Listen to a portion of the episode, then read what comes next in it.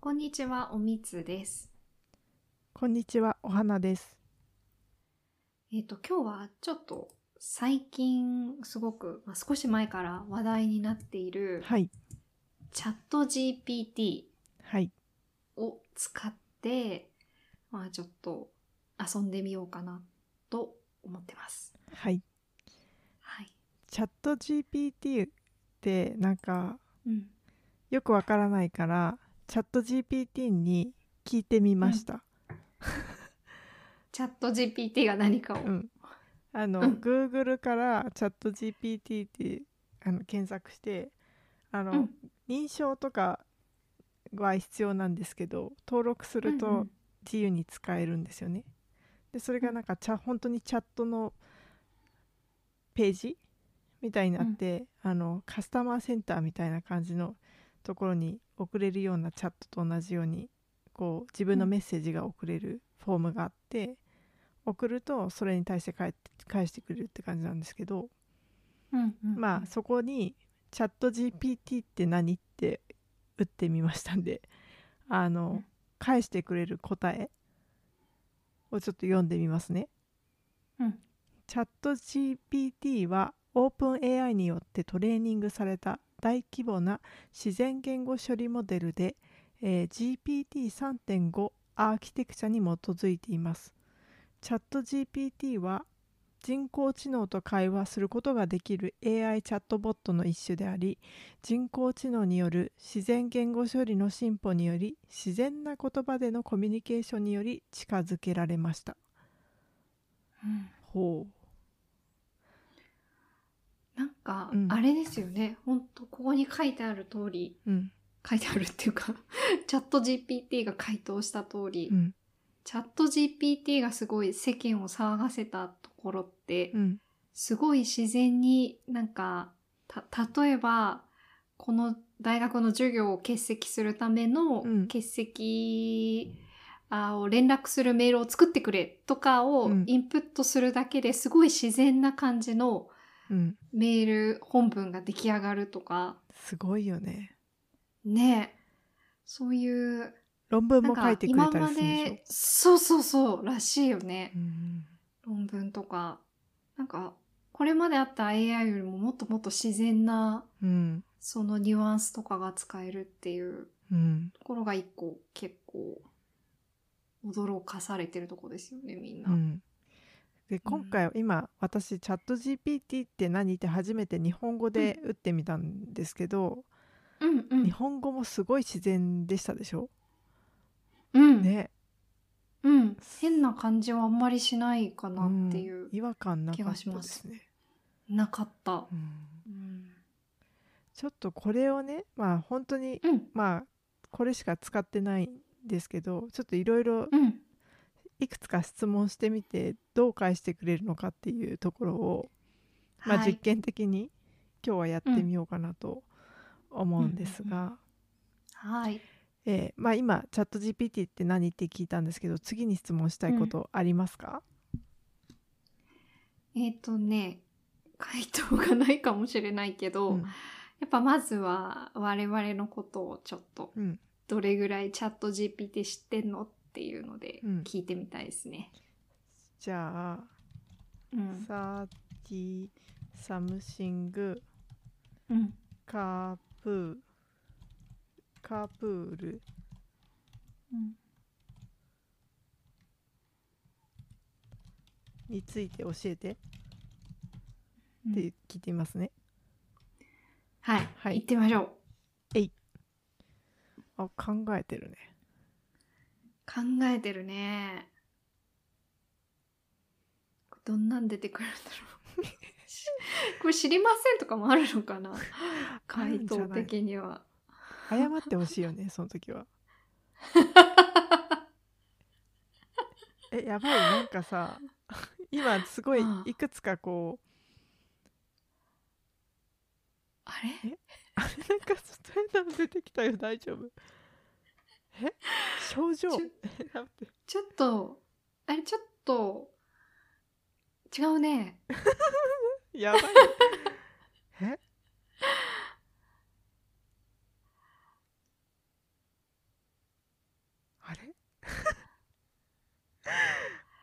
ちょっととりあえず読みはあじ読み上げ始めますね。うん。えー、鍵括弧30 something carpool、えー、括弧30 something syndrome は30代半ば頃になってから自分の人生に対する不安や怒り方向性の見失いなどが現れることを指す言葉ですそうなの この症状は社会的な期待や自己の期待に対する達成感や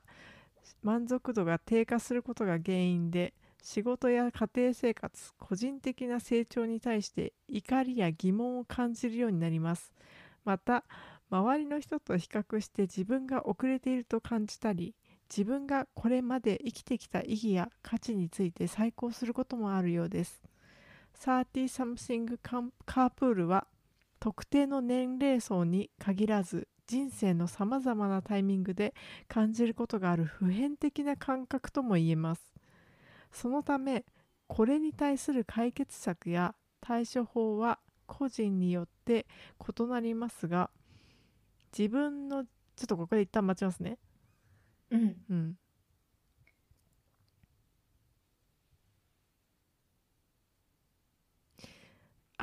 えー個人によって異なりますが自分自身の人生の目標や方向性を見直したり新たな挑戦をしたりすることが効果的な場合があります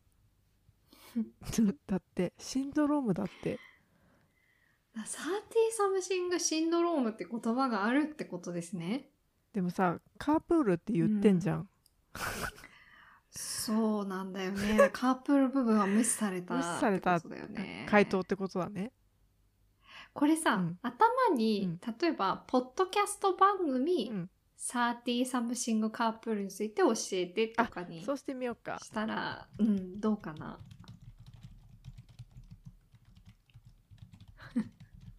変わんなかったりして。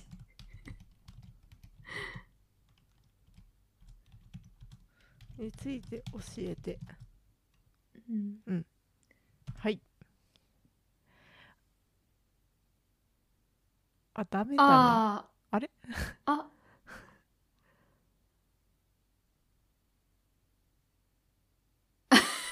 嘘。何え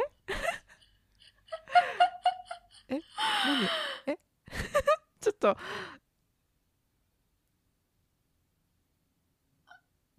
あ れ今まだねそうなの、まだねあの終わってないんでちょっと私たちの正直なこの反応をあ今やっと終わりましたあー読み上げます終わりねましたね。うん。 30 something carpool かっこ30 something syndrome はアメリカのポッドキャスト番組のタイトルでもありますえこの番組は30代半ばから40代にかけて自分自身や社会家族人生などについて悩みを抱える人たちを対象にホストのリサ・オズモンドがさまざまなゲストを迎えトークを繰り広げる番組ですゲストには作家やカウンセラー健康コーチななどが登場し自分自身の人生を見直すためのアイデアやヒントを提供します番組のテーマは人生の次のステージに進むために必要な知識やスキル、えーそして心の持ち方を、ま、学ぶことでありリスナーにとって有益な情報や洞察を提供していますまた30代半ばから40代にかけての人たちが抱えるさまざまな問題や悩みについて率直に話し合うことで聴取者にとっても共感やは励ましのきっかけとなる番組として人気を博しています。あーあるんですね。あったのサーティーサムシングシンドロームっていうポッドキャスト番組があるの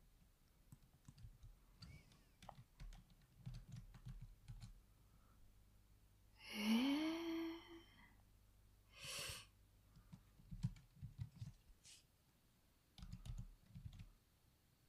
本当これ嘘っぱち言ってないでも確かにサーティーサムシングシンドロームでガチッとヒットする番組はないかもしれない。あれリサなんだったっけえっとね、リサ・オズモンド。リサ・オズモンド。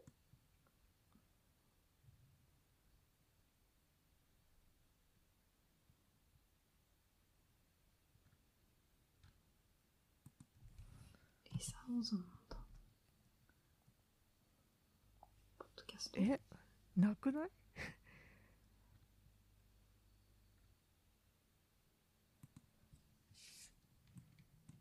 うん。なんか、それらしきものが見つからないけど。オズモンドが、スペルわかんないけど、OSMOND かな。だ、なんだろう。デイブリサっていう人がやってる番組あるけど、ドニー・オズモンドについて話してる会があるの。えーどっから拾ってきたんだろうね。 わかんない。わかんない。もはやわかんないね。うん、ちょっと衝撃的な結果だしなんかこういう番組にしないといけなかったってことみたいな感じになってきたね。ななんか、何度や、2回やったけど、カープールの部分は無視されて、うん、サーティーサムシングと来たらもうシンドロームっていう感じなんかなな。んかそうみたいだね。わざわざさ、ねサーティサムシング10カープールで鍵括弧でうん挟んでるけど、うん完全に無視されてますそうだよね。カタカナで書いてますけどね、うん無視されてますよね。うん、へえ。しかもこの番組何なんだろう気このにな逆るにけ気にどなりますね。ちょっとリ出スてナこーなにかとっったてんで。有益な情報洞察を提供してますってなんかしてないけどよ。私たちの番組にはない要素だからきっとねね別の何かから取ってきてるんでしょうね。え。ね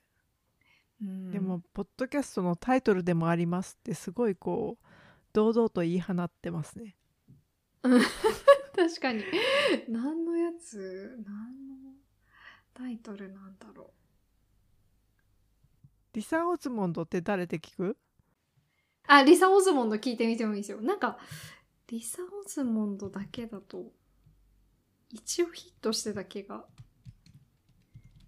あの、イギリス人の女優でいるっぽいですけど。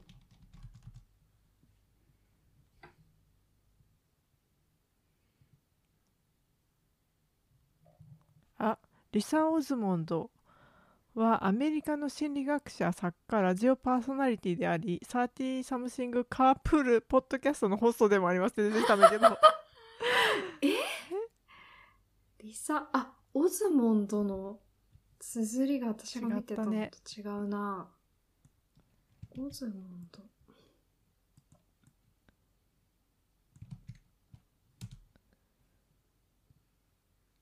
あれでも同じ人だな、シェイトするのは。ポッドキャストリザオスリサ・オズモンドでさ検索してみる出てこないね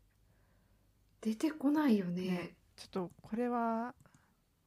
スルーした方がいいねそうだね、次なんか私たちもちょっともはや正解がわからないな、わかんないねこれに関して。うんうんじゃあ次行くかえっ、と次行こう。うん次何を聞いてみます、次はそしたらちょっと私たちのことはもう知らなそうなのうで、んまあちょっと全然関係ないけど、うんあのいつもテーマに困ってるじゃないですか、うん話すうんなのでちょっとそこうんなんかいいテーマがないかを聞いてみますかななんて聞こうかなた例えばなんかぐぐ具体的に入れてみますなんか30代半ばの女性2人がやってるポッドキャストでうんなんかおすすめのトークテーマを教えてくださいとか30代半ばの女性2人がやっているポッドキャストでおすすめのトークテーマをおす教えてくださいいきます はい。めちゃめちゃちゃんと考えてよあすごいすごいなんか箇条す書きごいでじゃん。言ってくれてる系ですねこれうん。これもう1って1つ目って書いてあるけどいくつ言ってくれるつもりなんだろう ねいいね、これは。 しかも、お互いの、なんか、関係性にまで、ちょっと研究してくれてすごいま確すかにね。ねちょっとじゃあ読み上げ始めますねはい。 30代半ばの女性2人がやっているポッドキャストでおすすめのトークテーマは以下のようなものがあります1キャリアや仕事について30代半ばになると仕事やキャリアに対する自分の考え方や目標が変わってくることがあります自分自身が本当にやりたいことや将来的にどのようなキャリアを築きたいかについて話し合うとお互いにあい新たなアイデアや視点を得ることができます。2健康やフィットネスについて健康やフィットネスは30代半ばから40代にかけて特に女性にとって重要なテーマです。食生活や運動の習慣健康管理など自分自身の健康について話し合いお互いにモチベーションを高め合うことができます。3家庭やパートナーシップについて30代半ばから40代にかけて結婚や子育て家庭生活について悩みや問題が出てくることがありますお互いに家庭やパートナーシップについて率直に話し合い助言やアドバイスを交換することができますまだまだありますあと2つあります4レジャーや趣味について仕事や家庭生活に追われる中で自分自身の趣味やレジャーに時間を割くことはストレスを解消するためにも重要ですお互いの趣味や興味を共有し新しい趣味やレジャーに挑戦することも楽しいでしょうこれ最後5マインドフルネスやストレス管理について30代半ばから40代にかけてストレスや不安を感じることが増えることがありますマインドフルネスやストレス管理の方法について話し合いお互いに心の健康をサポートすることができますと以上5うつ、んなんか結う構ん具体的になぜそれをおすすめするかという理由も添え て、あのこう結そう構です丁ね寧に回答してくれましたね。ねえ、お互いにこんな効果あるよ、みたいうなんところも書いてくれてますね。でもなんかざっと見た感うじ、んあの、浅くはあるけど、私たちも話してる内容かもな、なんてちょっとそうね思いました。そうねね。そうかなあのうんうん有益な情報かどうかはさておいうんて、触れてはいるかな、みたいうんな。そうですねやっぱり気にな過去にるねところっていうところがうん割と取り上げてきたところと重なっていますね。いますうね。んうんなるほどね。面白いですね。面白いこれはこれどうやってでもこの5つ絞り込んで出してきてんだ。いや本当だよねなんかその、ね。その心はってこの次に問いたくなるんだけどねえ。ねえ。これはいいね。ねえへえでもここまでやってくれるとなるほさどあんまり考えるこうとんしなくなりそうだね、いやー、しなくなるだろうね。まあ今までもネットにはお世話に散々なってきたけどうん。結局いろんな、すあのキーワードはを検索エンジンに入れて、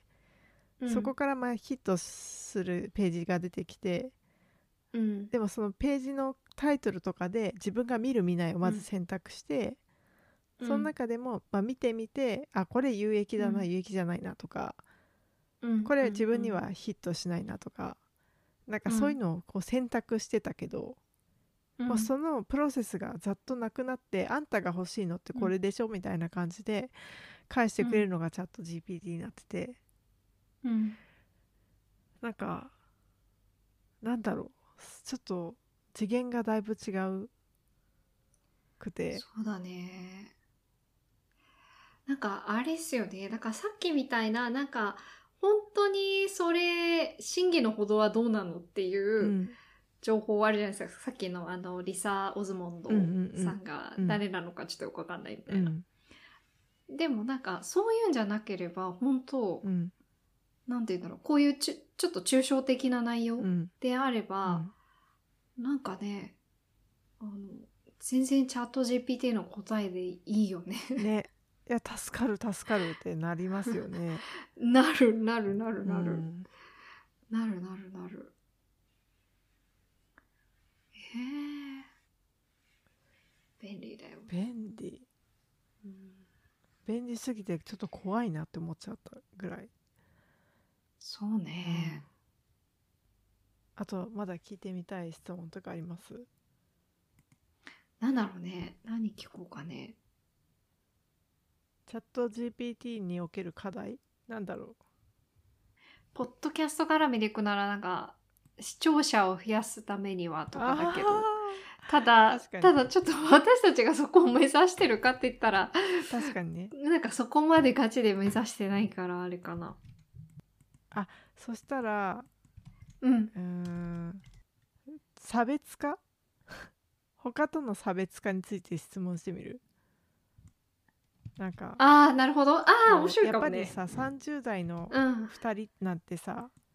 うん他にもいくらでもいると思うんですけど、うんうんうそん他にはないところっていうところのひなんか伸びしろ があるか聞いてみたい うん聞いてみよう聞いてみよ う30代半ばの女性2人がやってるポッドキャストで、うんなんだろう差別化できるようなコンテンツうんツやトークテーマ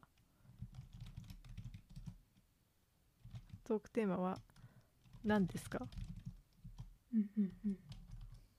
いきますあまた箇条書きでああ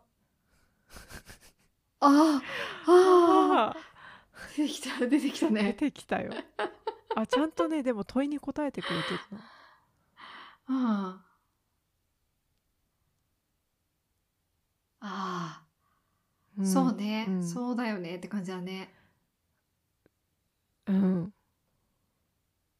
あ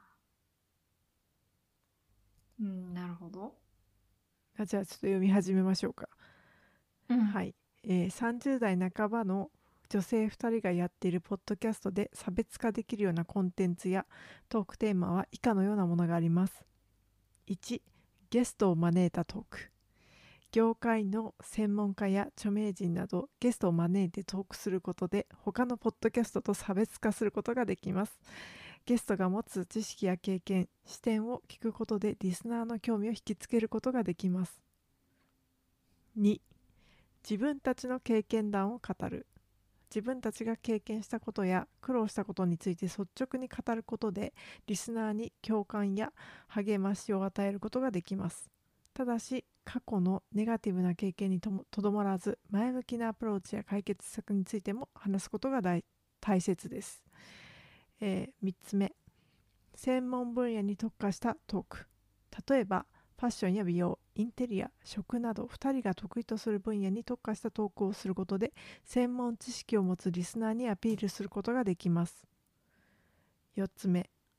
え現代社会の課題についてのトーク現代社会についてさまざまな問題について2人の意見を交え交えながら話し合うことで社会派としてのイメージを持たれることができます例えば環境問題ジェンダー問題人種差別健康問題など、えーこれが最後で、えーエンターテインメントに特化したトーク映画やドラマ音楽本などエンターテインメントに関するトークをすることでリスナーの趣味や興味を引きつけることができますただし2人のユニークな視点や深い解説が必要ですわあこのなんか正し書きもあっていいうねん。うん。うんそうだねね確かにって感じいやがする。確かにって感じですねうんううん。んできてないこともあればできてることもあったうねん。うんそうだね、そうだね。うんあこんなことなるほどねこんなことまで教えてくれんのすごいねねえすごいねねいやほんとすごいなんかねさコンサルタントとかさうんまあ私たちはそんな雇うよ余地なんか1ミリもないけどうんにきなんか例えば小さい企業が、まあ、今後こう盛り上げるにあたってコンサルタントやっつって言ってもらうようなアドバイスみたいなうんうんうんうん感じうがん。すそうだよるね。ね。する。するする。うんいや、そうだよ。だからそういう職業もね、うんまずそのふ深掘りしない部分であればもうチャット GPT そうがだね。変われちゃうってことだようね。ん、でそこからまあ深掘りできそうな質問うん。で導いていくのかうん。まあでもやっぱりさっきみたいにいやそれが本当に正しい情報かわからないっていうところが多分今の課題だと思うんで、まあ、やっぱそこは人がね、ちゃんとソースまで持ってきて、うん。うん、勝負って感じになるのかな。うん。そうだね。ね面え白いいやな。面白いね。えちなみうんにちょっと真偽のほどはっていう部分にかかっちゃうんだけど、うん例えば、最近のポッドキャストのトレンドはとか、うん、そういうの聞いてみある聞いてみましょうか。ちょっと本当にそうかはわからないけど、回答がトレンドは最近のポッドキャストのトレンドはって聞聞いちゃいますね。うんえい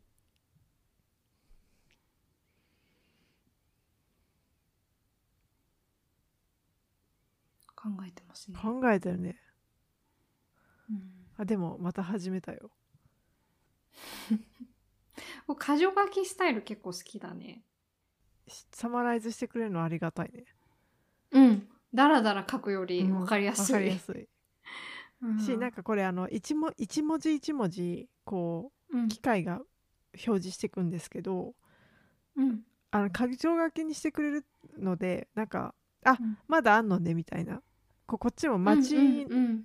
うんちの状態にか構えられるからあんまイライラしないかも。確かに確かに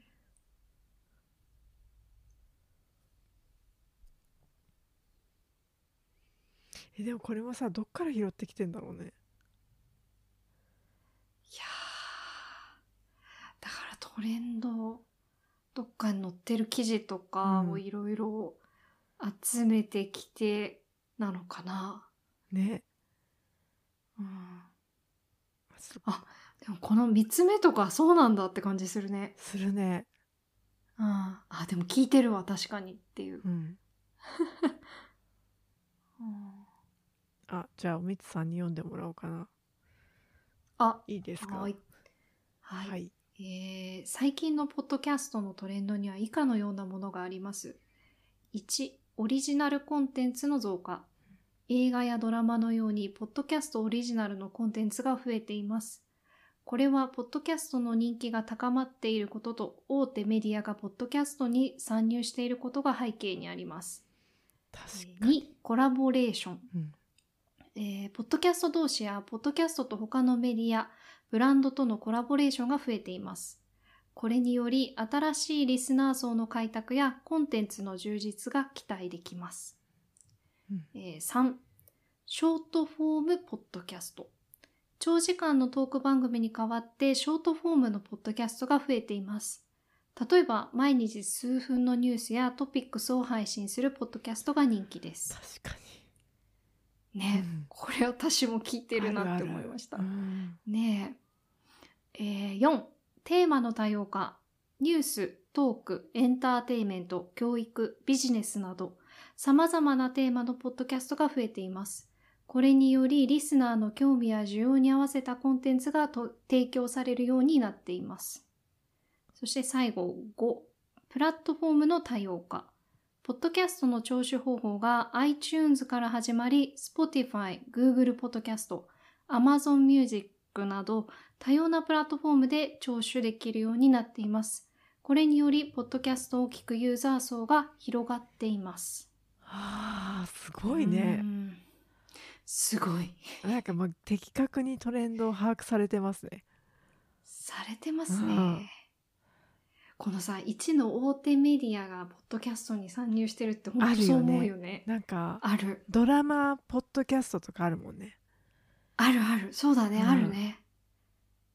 ああるあとなんかドラマの中でうんあの主人公がうんやってる配信してる番組を本当に配信しますみたいな、あなんかそういう設定のとかもあるし、あるはああとそうそうだよねなんかよく Spotify で目につくなっていうのは、なんか声優さんとかなんかこううん新しい番組、アニメとかが始まると、そのうんまあ宣伝も兼ねてそのメメインのこう声優さんが、まあ、1人うかん2人かっていう感じで、うんああの番組持ったりとか、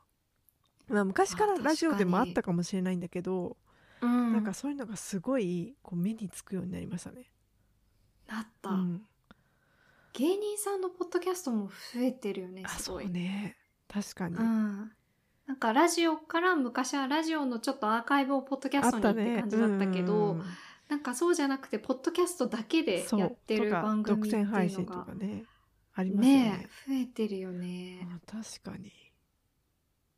へえすごいあそうね、うんテーマの多様化ねこれも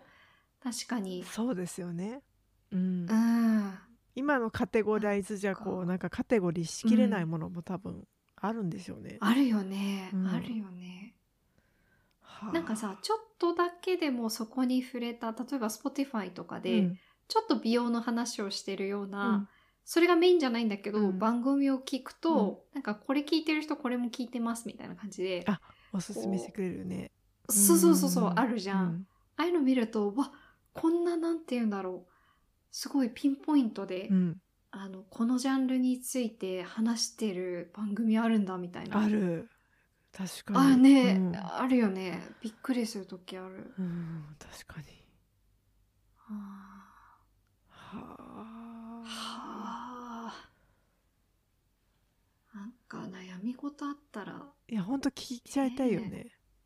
聞いちゃいたないんよねか職場のこういう人とはどう接すればいいですか とかな んかえ聞いて みたい聞聞いいててみたいよね。みたいえどんな回答してくれるんだろ ねちょっとそれはねまた折に触れて、まあ、チャッそトうですね GPT とも連携しつつやってみるっていう会はあってもいいかもしれないですね。ううんうんううんんいいいいいいあとねなんか、うん今回ちょっとあの準備が必要そうでやってないんですけど、うんなんかイラストとかもねできるっていうあそうらしいですよね。なんかねうんうん、うんあのそういうのも前に言ったあの、うんなんだっけ鮭のさ、うんなんだっけあれ ああいうの出てくる遡のそ上うそうそうそうそう切り身のさ 切り身がああいうねの出てくるの皮かなを登ってるやつねそうそうそう鮭のあんなの出てきたら面白いけどね。そうだね、なんかさそうそうそうチャット GPT じゃないけど、うんその AI 系のイラストも、うんなんかめちゃくちゃ今進化してるじゃんなんかあるらしいですよねだか使らってないんだけど、うんキャンバとかさそういうのでもうんありますよとね。かなんうかんモモデルうんとか、なんか結構あのコスプレイヤーの人とかうんみたいな感じの女性とかがもう本当に人ほぼ人間なのなんかあそうなんチャッだ。 AI が作ったんだけど、もうほぼ人間っはあていう感じで全然イラストっていうかもう、うん、なんかすごいとこまで来てんなと思って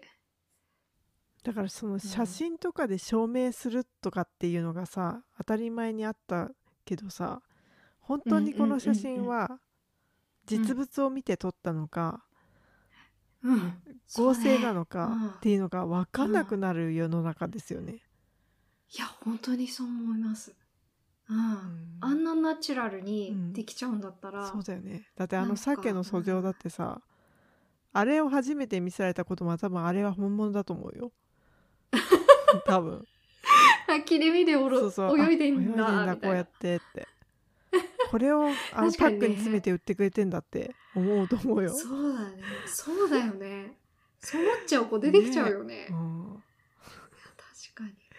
あとさここれもちょっとまた違うけど、うんディープフェイクとか結構そっちの分野もすごくてさなんかちょっと前にツイッターで見たのが、うんあのモーガン・フリーマンって俳優さんいらっしゃるじゃないですかあ聞いたことあるけどちょっと顔出てこないな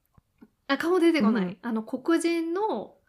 えっ、と、俳優さんで、うん多分ね顔見たらねあはいはいはいってよく映画とかに出てて、うんなんか最近だとねえっとあちょっとお花ちゃん見たかわかんないんだけど、うんサッカーのワールドカップのなぜか開会式に出てきてた あれなんでモーガン・フリーマンって思ったんだけど、うんまあとにかくねこの人をんディープフェイクで、この人が喋ってる風の映像っていうのを、うん作り出すっていうのが、うんツイッターに流れててちょっとねここら辺ちょっと長かったらカットしてもらいたいんだけど、うんちょっとさリンクを送ってもいいですかあはい確かブックマークしててすすごい度肝を抜かれたんですよあーこの人見たことあるわディモーガン・フリーマンさん、あるうん、なんかよく出てくるよねね何にってのはちょっと覚えてないけどよくいるうよんね、そうそうそうそうそうそうそうそうそう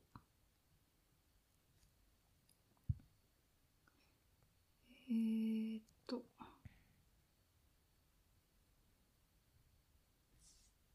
えちょっと LINE で送ったんですあけ今どツイ見ッましタたーを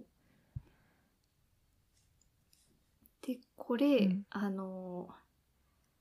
ちょっと聞いてる皆さんには言葉の説明になってしまってあれなんですけど、うんその上こ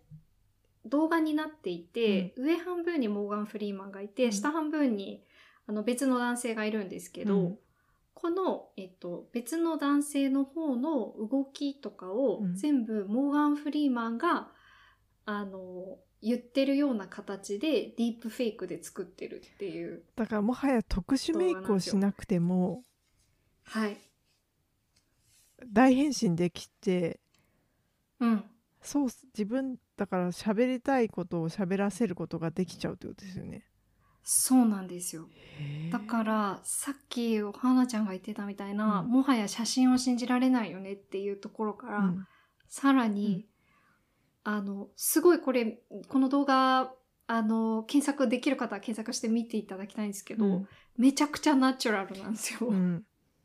モガフリーマンが話す様子が。なのでもう動画ですらそうやって作ら簡単に作ることができちゃう簡単かどうかわかんないですけけど、まあ、作ることができちゃうっていう状況で。うん本当に